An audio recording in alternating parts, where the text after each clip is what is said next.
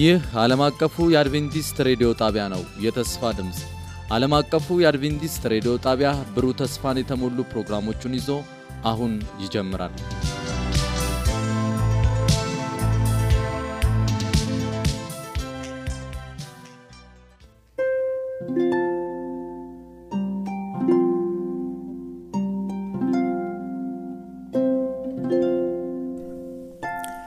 ጤና ይስጥልን የተወደዳችሁ አድማጮቻችን በየስፍራው ያላችሁት። ይህ የመጽሐፍ ቅዱስ ጥናት ክፍለ ጊዜያችን ነው። ከዚህ ከዓለም አቀፉ አድቬንቲስት ሬዲዮ እየተዘጋጀ የሚቀርብ ሳምንታዊ መጽሐፍ ቅዱስ ጥናታችን አሁን ይጀምራል። በያላችሁበት መልካሙን እንመኝላቸዋለን ዛሬ ከዚህ በፈተና ውስጥ ከክርስቶስ ጋር በሚለው መጽሐፍ ቅዱስ ጥናታችን አስራ አንደኛውን ሳምንት ይዘንላችሁ መጠናል። የዛሬው ጥናታችን በፈተና ውስጥ መጠበቅ ይላል። መጠበቅ መጠበቅ እጅግ በጣም ከባድ የሆነ ነገር ነው።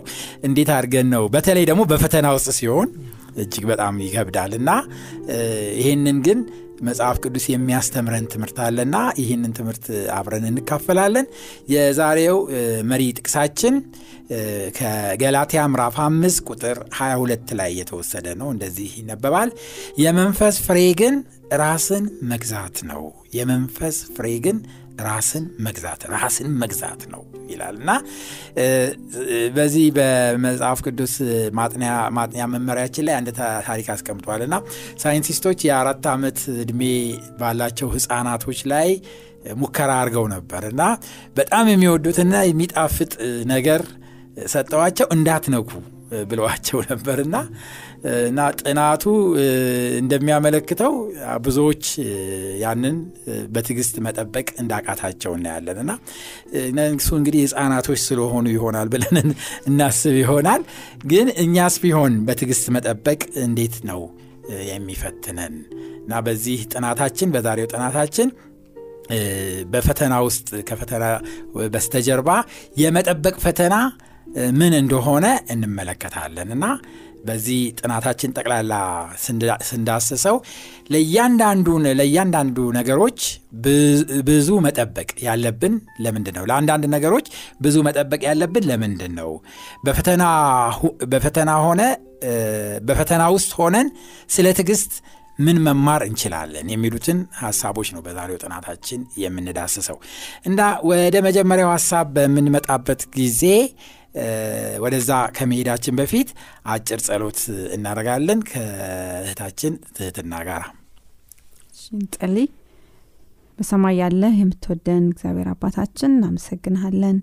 ስለሰጠህን ሌላ እድል ጌታ ሆይ ከአንተ የምንማርበትን አንተን የምናቅበትን ሌላ እድል ስላመቻቸህልን ተመስገን። አሁን በጥናታችን አንተ እንድትመራን መንፈስ ቅዱስም እያንዳንዳችን እንዲቆጣጠር የሚሰሙንም እንዲባርክ እንለምንሃለን ስለሰማን ተመስገን በኢየሱስ ስም አሜን። እንግዲህ የምናመልከው አምላካችን የትዕግስት አምላክ ነው እና ይህንን ትዕግስት እንግዲህ ከሱ እናገኛለን ብለን እናምናለን እና የእግዚአብሔር ትዕግስት ወዴት ነው የሚመራን በተለየ ሁኔታ ደግሞ እንድንጠብቅ ስንደረግ ሳለ እንዴት አድርገን ነው መታገስ የምንችለው? እና እስቲ ይህንን በሚመለከት ወንድም ሙላት ውይይታችንን እንዲከፍት እድል እሰጠዋለሁ። እሺ እግዚአብሔር ይባርክህ። አመሰግናለሁ።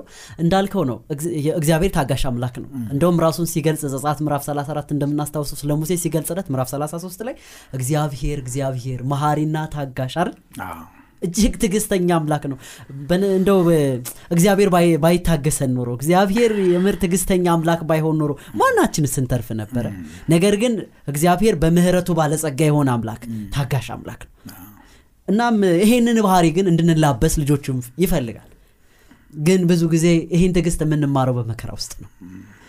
እንደዚህ ይላል ሮሜ ምዕራፍ 15 አራትና አምስት በጽናት ቅዱሳት መጽሐፍትን በሚሰጡት መጽናናት ተስፋ እንዲኖረን ቀደም ብሎ የተጻፈ ሁሉ ለትምህርት ተጽፎልናል። ብርታትንና መጽናናትን የሚሰጥ አምላክ ክርስቶስ ኢየሱስ ስትከተሉ በመካከላችሁ የአንድነትን መንፈስ ይጠብቃል ይላል። መጽናትን መጠበቅን መታገስን እንኳ የሚያላብሰው ማን ነው? እግዚአብሔር ነው። ፈቅዶ። እንግዲህ ብዙ ጊዜ ሰዎች ስንባል አንድን ነገር በተለይ እዚህኛው ዘመን ላይ ያለን ሰዎች መልእክት እንኳ መልእክት እንኳ በቅጽበት ደርሶ የተወሰነ ደቂቃ ሳይመለስ ከቀረ አቤት አቤት አቤት አቤት ያለን መቅበጥበጥ አይደል? ግን እንደው ከኛ በፊት የነበረውን ዘመን ቢያንስ ቀደም ያሉትን ዘመናት እንኳ ብናይ አንድ ፖስታ ተልኮ ቢያንስ ሁለት ወር ይቆይ ይሆናል ምላሽ ለማምጣት ነገር ግን በዚህ ዘመን ያለን ክርስቲያኖች እንደዚህ ቴክኖሎጂ ፈጥኖ ምላሾችን ወዲያው የምናገኝ ቢሆንም እግዚአብሔር ግን አልተለወጠም። አሰራሩ ያው ነው። ማስጠበቅ ካለበት ያስጠብቃል። ቆዩ ካለ ያቆያል። በቅጽበት መመለስም ካለበት ይመልሳል። እግዚአብሔር አልተለወጠም። ስለዚህ ምን እየጠበቃችሁ ይሆን አድማጮች? ምን ጠይቃችሁት ይሆን እግዚአብሔር አምላካችሁን? ለምን የዘገየ ይመስላችኋል? እስኪ በያላችሁበት እንድትወያዩ እንጋብዝኛ ግን እንቀጥል። የእግዚአብሔር ቃል ስለመጠበቅ እንደዚህ ይላል መዝሙር 27 ቁጥር 14 እግዚአብሔርን ተስፋ አድርግ አይዞህ በርታ ይልና እግዚአብሔርን ተስፋ አድርግ ብሎ ይዘጋል። ወገኖቼ በመጀመሪያም እግዚአብሔርን ተስፋ እናድርገው ቀጥሎም በእግዚአብሔርን በመጠበቅ ውስጥ በትዕግስት እንጠብቀው። አሁንም ግን እግዚአብሔር እግዚአብሔር ነውና መመለሱ ስለማይቀር ተስፋ አድርገን እንቀጥለው። ስንቀጥል ሌላኛውን መዝሙር 37 ቁጥር 7ን ስናነብ በእግዚአብሔር ፊት ጸጥ በል በትዕግስትም ተጠባበቀው። መንገዱ በተቃናለት ክፋቱን በሚሸርብ ሰው ልብህ አይሸበር ይላል። በትዕግስት ጠብቀው ይላል የመዝሙር ዳዊት። ዳዊት በመዝሙሩ ሲነግረን ታዲያ ለምንድን ነው ምን ለምንድን ነው የምንጠብቀው? ለምንድን ነው የምንታገሰው? ሮሜ ምዕራፍ አምስት ከሶስት እስከ አምስት እንደዚህ ይላል። በዚህ ብቻ ሳይሆን በመከራችንም ሐሴት እናደርጋለን። ጳውሎስ ይላል ምክንያቱም መከራ ትዕግስትን እንደሚያስገኝልን እናውቃለን። ትዕግስትም ጽናትን ጽናትም የተፈተነ ባህሪን የተፈተነ ባህሪም ተስፋን። ይህም ተስፋ ለእረፍት አይ- አይዳርገንም። እግዚአብሔር በሰጠን በመንፈስ ቅዱስ ፍቅርን በልባችን አፍስሷልና ይላል ስለዚህ እግዚአብሔር ለዓላማ ነው ማለት ነው ነገሮችን እንድንጠብቅ የሚያደርገን። በመጠበቅ ውስጥ መሰራት አለ። በመጠበቅ ውስጥ የበለጠ ብርታት መጨመር አለ። ስለዚህ ወገኖች አንዳንድ ነገሮቻችን የዘገዩት በእውነት ሌሰናችንን ስላልጨረስን ይሆን? የ- ል- የትዕግስት አ፣ ልባችን ታግሶ ታግሶ ሊይዝ የሚገባውን ማንነት ስላልያዘ ይሆን እግዚአብሔር የዘገየው ስለዚህ ራሳችንን እንጠይቅ። አባት ሆይ እባክህ ስራኝ እባክህ ታጋሽ አድርገኝ እባክህ እንደምትፈልገው መጠን አድርገህ ሌሰኔን የክፍሉን ሌሰን እንድጨርስ አድርገኝ ብለን ልንጸልይ ይገባልና እግዚአብሔር ይርዳን። በትዕግስት ውስጥ እንድንሰራ በመጠበቅ ውስጥ እግዚአብሔር ሊፈጥርልን ያለውን በልባችን በማንነታችን ውስጥ ያለውን ባህሪ እንድንላበስ እርሱ ጸጋውን ያብዛል አሜን። እግዚአብሔር ይርዳን። በጣም ግሩም ሀሳብ ነው ወንድም ሙላት። ወደሚቀጥለው ሀሳብ በምንሄድበት ጊዜ በሮሜ ምዕራፍ አምስት ቁጥር ስድስት ላይ ገና ደካሞች ሳለን ክርስቶስ ዘመኑ ሲደርስ ስለ ኃጢአተኞች ሞተዋልና ይላል። ተመሳሳይ ገላትያ አራት አራትም እንደዛው ነው የሚለው። ዘመኑ ፍጻሜ በደረሰ ጊዜ ከሴት የተወለደውን ልጁን ላከልን ይላል እና እግዚአብሔር ዘመን አለው ማለት ነው ጊዜ ያለው ይጠብቃል ማለት ነው። እና አንድ ነገር ለማድረግ እዚህ ላይ ከጥቅሶቹ እንደዛ የምንረዳ ይመስላል። ይሄን ጥቅስ ምን ለማለት ነው ሀሳቡ የሚለውን ሀሳብ እና እንደ ዳንኤል ምዕራፍ ዘጠኝ ይሄ የሰባው ዓመት የሰባው ሱባኤ ትንቢት ረጅም ጊዜ ነው እና እኛ በዛ ውስጥ ብንሆን ምን ይሰማን ነበረ የሚለውን ሀሳብ ጨምረን እንደገና የአብርሃምና ሳራን ደግሞ እንሳላቸውና ልጅ ይሰጣቸዋል ተብሎ ተስፋ ተሰጧቸው ነበርና እነሱ እየሰሩ የጠበቁት ምን እንደሆነ እናውቃለን ከታሪኩና እኛስ በዛ ውስጥ ራሳችንን ብናስቀምጥ ምን እየሰራን እንጠብቃለን የሚለውን እስቲ እህታችን ትህትና ሀሳብ ብሰጭ በዚህ ላይ። እውነት ነው። አሁን የክርስቶስ መምጣት ከሰባው ሱባኤ ጋር ራሱ ይገናኛል አይደል? ለእነሱ የተነገረው መቼ ነው? እንግዲህ በዳንኤል መጽሐፍ ስናጠና ከሰባ ሱባኤ በኋላ ያ የክርስቶስ መምጣትን አራት መቶ ዘጠና ዓመት ማለት ነው አይደል? በዛ ጊዜ ውስጥ ሁሉ ይጠብቁ ነበረ ነገር ግን የእግዚአብሔር ጊዜ እስከሚመጣ በትክክለኛው ቅድም እንዳነበብ ነው ነገር ግን የዘመኑ ፍጻሜ በደረሰ ጊዜ እግዚአብሔር ልጁን ላከ ይላል። ያ ጊዜ እግዚአብሔር ያስቀመጠው ጊዜ ነበረ ማለት ነው መንፈሳዊ ነገሮች ላይ የማናስተውላቸው ብዙ ነገሮች አሉ። እግዚአብሔር በራሱ ጊዜ የሚመራ አምላክ መሆኑን ግን ከዚህ ከመጀመሪያው የክርስቶስ መምጣት ጋራ ተገናኝቶ ይሄ በጣም ትልቅ የሚረዳ ነው እና የእግዚአብሔር ምክንያት አለው። ብዙ ሰዎች እንግዲህ ለምንድን ነው እስከዛ ክርስቶስ ታዲያ የቆየው? እስከዛ ጊዜ ድረስ እንግዲህ ሰዎች የኃጢአት ምንነት አልተረዱትም ማለት ነው።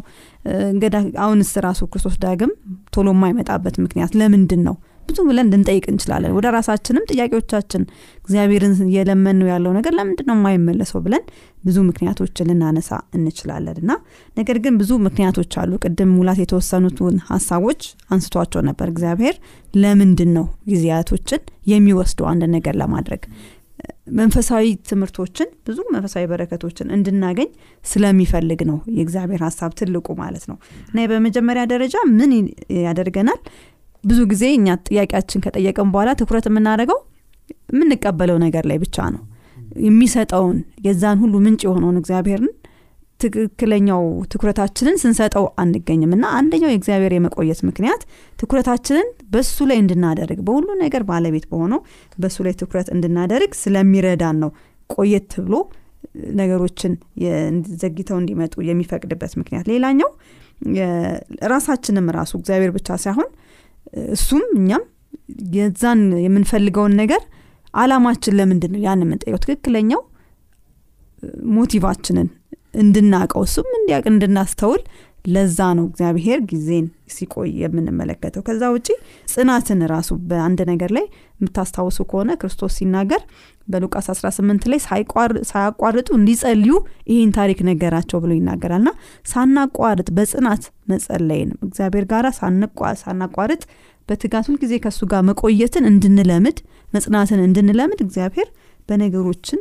ቆይቶ ሊመልስ ይወዳል። ና አንደኛው እሱም ነው። ሌላ ከዛ ውጪ ብዙ መንፈሳዊ ፍሬዎችን እንድናዳብር ወይም በመንፈሳዊ ነገራችን እንድንጠነክር ቅድም የዘረዘር ናቸው የመንፈስ ፍሬዎች ያልናቸውን በህይወታችን እንዲዳብሩ እግዚአብሔር ይፈልጋል። እምነትን ተስፋን ራስን መግዛትን እነዚህ ነገሮች የምናዳብረው እግዚአብሔር ጊዜ ወስዶ ነገሮችን እያስተማረን የምንጠይቀውን ጥያቄ ሲመልስ ነው። እና ከዛ የተነሳ እነዚህ መንፈሳዊ ህይወታችን የሚያሳድጉ ልምምዶችን እንድናልፍ እግዚአብሔር ይፈቅዳል።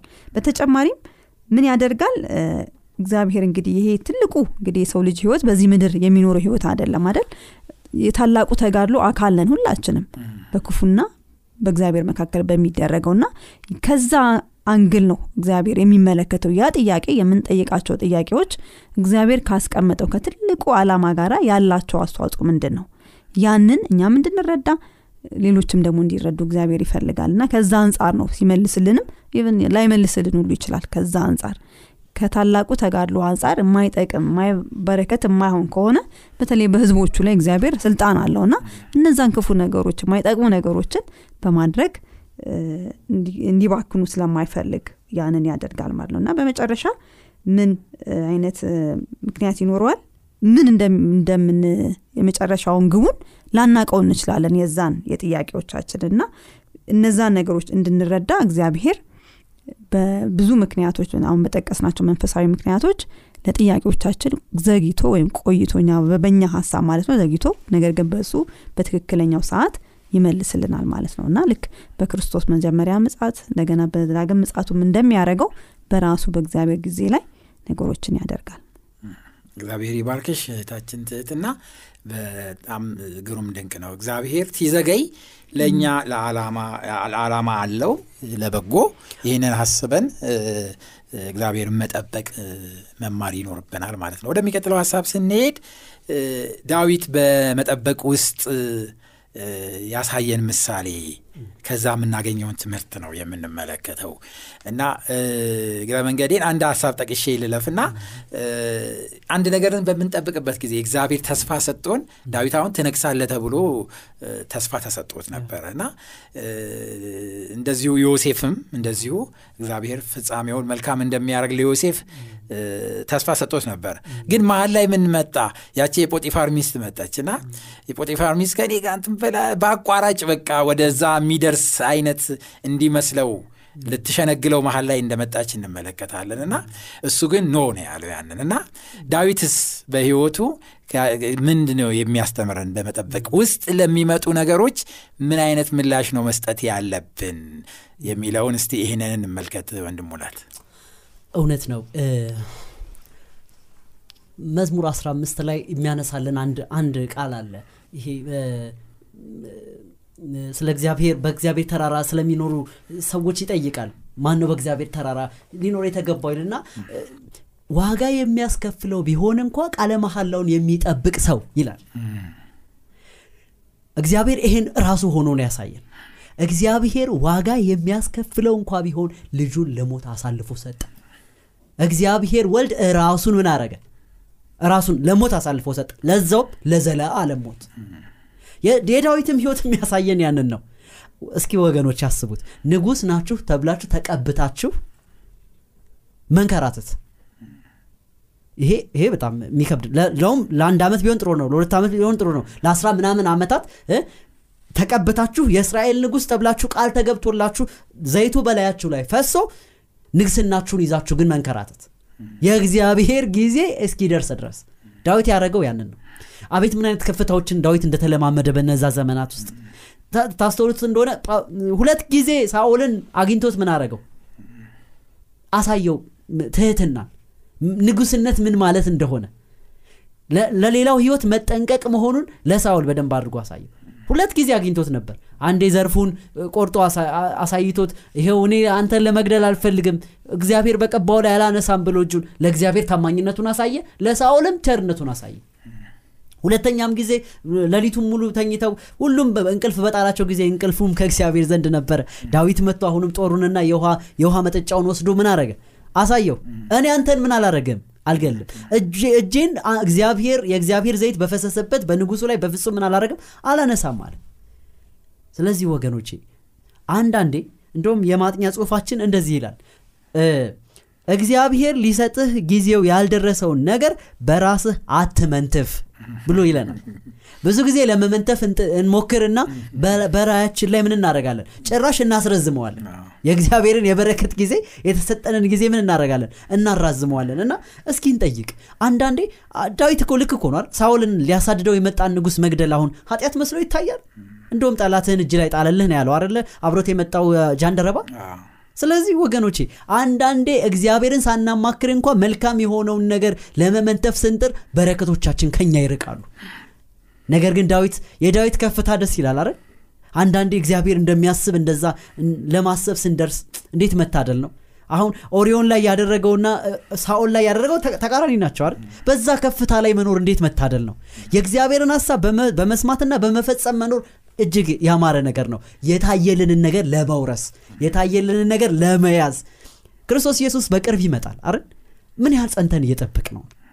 መምጣቱ አይቀሬ ነው። የዳዊት ንግስና እንደመጣ ሁሉ የዳዊት ጊዜ እንደመጣ ሁሉ ታዲያ እንዴት ነው እየተጠባበቅን ያለ ነው? ቃል በገባው መሰረት እንደዛው እንደሚፈጽም አምነን ነገሮችን ሁሉ በጽናትና በየዋህነት እግዚአብሔርን እየተከተልን እየፈጸምን ይሆን? ሁላችንም በያለንበት እስኪ ጥያቄ እንድንጠይቅ እጋብዛለሁ በጣም ደስ የሚል የዳዊት ምሳሌ።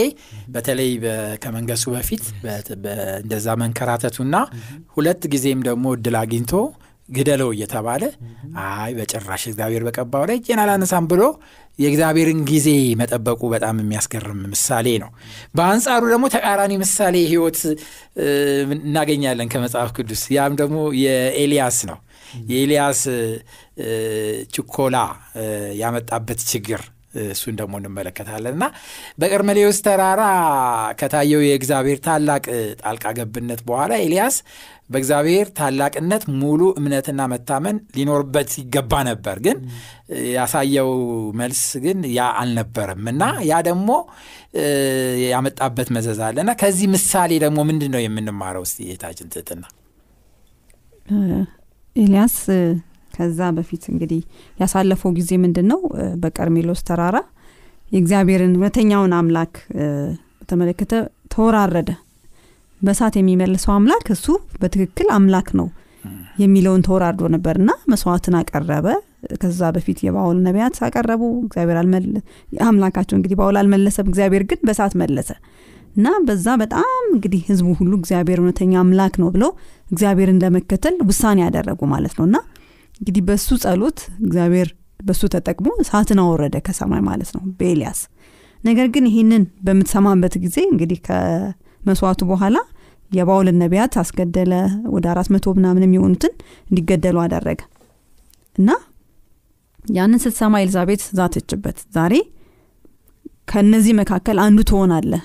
ይህን ካላደረግኩኝ አማልክት ይህን ይጨምሩብኝ ብላ በዛቻ ጭምር ኤልዛቤል መልእክት ላከችበት ስለዚህ ያ ትልቁን ያደረገውን እግዚአብሔር ከእሱ ጋር አብሮት የነበረውን እግዚአብሔር ረስቶ ኤልያስ ለነፍሱ ፈርቶ ምን ማድረግ ጀመረ? ሸሸ።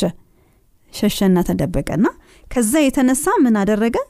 የማይገባው ስፍራ ላይ እንግዲህ ለአንድ ልትል እንዲህ አይነት ታላቅ ነቢይ በሱ በትንቢቱ ምክንያት ሶስት ዓመት ዝናብ ሳይዘንብ የቀረ እግዚአብሔር ሲመግበው የነበረ በቁራ በብዙ መልኩ ሲጠነቀቅለት የነበረውን አምላክ ረስቶ ልክ ብቻውን እየኖረ እንዳለ አድርጎ ቆጥሮ ተነስቶ ሲሸሽ እንመለከታለን። እና ያ ሽሽቱ ያ ፍርሃቱ በእግዚአብሔር ላይ የነበረው እምነት ከመጥፋቱ የተነሳ የማይገባው ቦታ ላይ እንዲኖር አደረገውና እግዚአብሔር ተናገረው። ምን አለው ይላል? እንግዲህ በአንዱ ዋሻ ውስጥ ተሸሽጎ እያለ ነው። በአንደኛ ነገስት ምዕራፍ 19 ቁጥር 9 ላይ እዚያም ወዳለ ዋሻ መጣ በዚያም አደረ። እነሆም ኤልያስ ሆይ በዚህ ምን ታደርጋለህ? የሚል የእግዚአብሔር ቃል ወደ እርሱ መጣ ይላል። እና እግዚአብሔርም ተመለከተ እንግዲህ ያንን ሁሉ ነገር ያደረገው አገልጋዩ። በዚህ እንግዲህ በጣም በሚያስፈራው ነገር ጊዜ ላይ ግን እግዚአብሔርን ሳይታመን ሲቀር ለራሱ ራሱን ለማሸሽ ራሱን ለማዳን ጥረት ሲያደርግ ተመለከተው ማለት ነው። እና እኛ ብዙ ጊዜ በጣም እንዲህ አይነት ትልልቅ ስህተቶችን እናደርጋለን። ምክንያታችን ልክ እንደሱ ፍርሃት ላይሆን ይችላል ፍርሃትም ደግሞ ሊሆን ይችላል። ምክንያቱም እግዚአብሔርን ብታመን ይህን ነገሮችን ትቼ እግዚአብሔርን ብታመን የምፈልገው ቦታ ላይ ላልደርስ እችላለሁ። ወይም ደግሞ በቃ የምፈራው መጥፎ ነገር ሊደርስብኝ ይችላል ብለን በራሳችን መንገድ ቸኩለን እግዚአብሔርን ሳንጠብቅ መጠባበቅ የሚገባን ያህል ጊዜ ሳንቆይ በራሳችን መንገድ ነገሮችን ለመፍታት ጥረት እናደርጋለን። ያ ምንን ያመጣን ልክ እንደ ኤልያስ ያልተገባን ቦታ ላይ እንድንሆን ያደርገናል ማለት ነው። እና አለመጠበቅ እግዚአብሔርን እስከ መጨረሻው አለመታመን በኤልያስ ህይወት እንደተገለጠው የማይገባን ስፍራ ላይ እንድንሆን ያደርግናልና ለዚህ መፍትሄው ምንድን ነው ታዲያ? መፍትሄው ምንድን ነው እንግዲህ ሁልጊዜም ቢሆን ቅድምም እንዳነሳ ነው ሁልጊዜ በእግዚአብሔር ላይ የማይናወጥ በምህረቱ በታላቅነቱ በመልካምነቱ ላይ የማይናወጥ እምነትን ሁልጊዜ ማዳበር ማለት ነው። በዝቅታ ውስጥ ብንሆን በከፍታ ውስጥ ብንሆን ምንም ድምፅ የማንሰማበት ቦታ እንኳን ብንሆን በእንደዚህ አይነት ህይወት ውስጥ እንኳን እያለን እግዚአብሔር ሁልጊዜም መልካም ነው ለኛ። ሁልጊዜም ቢሆን ለኛ ያለው ሀሳብ የመልካም የፍቅር ሀሳብ ነው የምህረት አምላክ ነው ብለን በእግዚአብሔር ላይ በፍቅሩ ላይ መታመን ነው ትልቁ መፍትሄ ሁልጊዜም ቢሆን ማለት ነው። በጣም ደስ ይላል። እግዚአብሔር ላይ መታመንና እግዚአብሔር ላይ መደገፍ እንድንችል እግዚአብሔር ይርዳን አድማጮቻችን እየተከታተላችሁት ያላችሁት ይህ የአድቬንቲስት ዓለም አቀፍ ሬዲዮ የመጽሐፍ ቅዱስ ክፍለ ጊዜ ነው። በረከትን እያገኛችሁ እንደሆነ ከኛ ጋራ እጅግ አድርገን እናምናለን። እንግዲህ ወደ ማጠቃለሉ ስንደርስ ውይይታችንን በመዝሙረ ዳዊት ምዕራፍ 37 ቁጥር አራት ላይ በእግዚአብሔር ደስ ይበልህ የልብህንም መሻት ይሰጠሃል ይላል ዳዊት። እንዴት ነው በእግዚአብሔር መደሰትን መማር የምንችለው? ይህንን እስቲ ሀሳብ ግለጽልን ሙላቴ። አው እንግዲህ በእግዚአብሔር ደስ ይበልህ ብሎ ነው የሚጀምረው። ቅድም እህቴትትና ስታነሳ አስተውላችኋችሁ ከሆነ ትኩረታችን የጠየቅነው ላይ ከሆነ የጠየቅነው አምላክ ላይ ከሆነ እግዚአብሔር ላይ ከሆነ ያኔ መደሰት እንጀምራለን። ምክንያቱም እግዚአብሔር ሁሉን ቻይ እንደሆነ እናውቃለን። ምንም የሚጠቅመንን ነገር እንደማይከለክለን እርግጠኞች ከሆንን በሚመጣው ነገር አይደለም የምንደሰተው። የምንደሰተው በሰጪው ላይ ቢያደርግ ባያደርግ ቢሆን ባይሆን። ግን በአምላካችን ላይ ልባችን እርፍ ያለለት ያኔ ደስታውን እናገኘዋለን። እኛ ችግራችን ምንድን ነው ትኩረታችን ሰጪው ላይ ሳይሆን የምናገኘው ነገር ላይ ይሆናል። አንዳንዴ አስተውላችሁ ከሆነ በዘመናችን በእኛ ማህበረሰብ ውስጥ ሰዎች ልጅን ይጠብቃሉ አይደል? ያ ልጅ ሲወለድ ግን ትኩረት ሁሉ ልጁ ላይ ይሆናል። አፈር አይንካህ ይባላል ያለች። እስኪ ራሳችንን ታዝበን ከሆነ ወገኖች ብዙ ጊዜ ትኩረታችን ስጦታው ላይ ነው። ሰጪው ላይ አይደለም። ዳዊትም እያለን ያለው ያለ የደስታው ምንጭ የተሰጠው ነገር አይደለም። የደስታው ምንጭ ሰጪው ነው እግዚአብሔር እራሱ ነው። ለዛ ነው ዳዊት በእግዚአብሔር ደስ ይበልህ የሚለው። ከዛ ነው የሚከተለው አይደል? የልብህን መሻት ይሰጣል ከዛ ነው የሚከተለው። በመጠበቅ ውስጥ ያለ ነገር ስለሆነ። ስለዚህ ወገኖቼ ምን ያህል በእግዚአብሔር እንደሰታለን? በነገራችን ላይ ትልቁ ታምር ክርስቶስ ኢየሱስ ራሱ ነው። ከዘላለም ህይወት ማምለጣችንና እግዚአብሔር በልጁ በክርስቶስ ኢየሱስ የገለጠው ያ ፍቅር ካላስደነቀን የሚመጣ ስጦታ ማንኛውም ነገር ሊያስደንቀን አይችልም። አላፊ ነው አይደል? ልጅ ቢሰጠን ጥለነው እንሄዳለን እርግጠኛ ነኝ። ቤት ቢሰጠን አንድ ቀን ይቆሽሻል አንድ ቀን ወይ ደግሞ የሆነ ነገር ይሆናል። ወይም ደግሞ ጥለነው እናልፋለን በሞት። ወገኖቼ ትኩረታችን ቁስ ላይ ትኩረታችን ነገሮች ላይ ትኩረታችን የጠየቅነው ነገር ላይ ከሆነ ወገኖቼ አይናችን ያኔ ደብዝዞ ይጠፋል። ትኩረታችን ግን እግዚአብሔር ላይ ከሆነ ግን ሰጪው ላይ ከሆነ እርሱ አይደበዝዝም። እርሱ ውበቱ አይቀየርም። እርሱ አንድ ቀን ጥሎን አይሄድም። የወደድናቸው ልጆች እኮ አንድ ቀን አግብተው የሚሄዳሉ ስለዚህ የማይለወጠው ላይ ደስታችንን እናርግ ጳውሎስ ለዛ ነው አይደል የሚለው? ሁል ጊዜ በጌታ ደስ ይበላችሁ። አሁንም ደግሞ ነው የሚለው አይደል? በጌታ እላለሁ አሁንም ደስ ይበላችሁ ስለዚህ በእግዚአብሔር ላይ ያላችሁን ደስታ እስኪ ዛሬ ፈትሹት። ምን ይላል? እስኪ ጥቅሱን የተወሰነ ላንብብና ልጨርስ። እንደዚህ ይላል። አመፀኞችን መዝሙር 37 ነው የማነበሩ ከአንድ ጀምሬ። አመፀኞችን በማየት አትሸበር በክፉ አድራጊዎችም አትቅና እንደ ሳር ፈጥነው ይደርቃሉ እንደ ለምለም ቅጠል ይጠወልጋሉ በእግዚአብሔር ታመን መልካምንም ማድረግ በምድሪቱም ተቀመጥ ታምነህም ምን አድርግ? ተሰማራ። በእግዚአብሔር ደስ ይበልህ የልብህን መሻት ይሰጠሃል መንገድህን ለእግዚአብሔር አደራ ስጥ። በእርሱም ታመን እርሱም ያከናውንልሃል ይላል።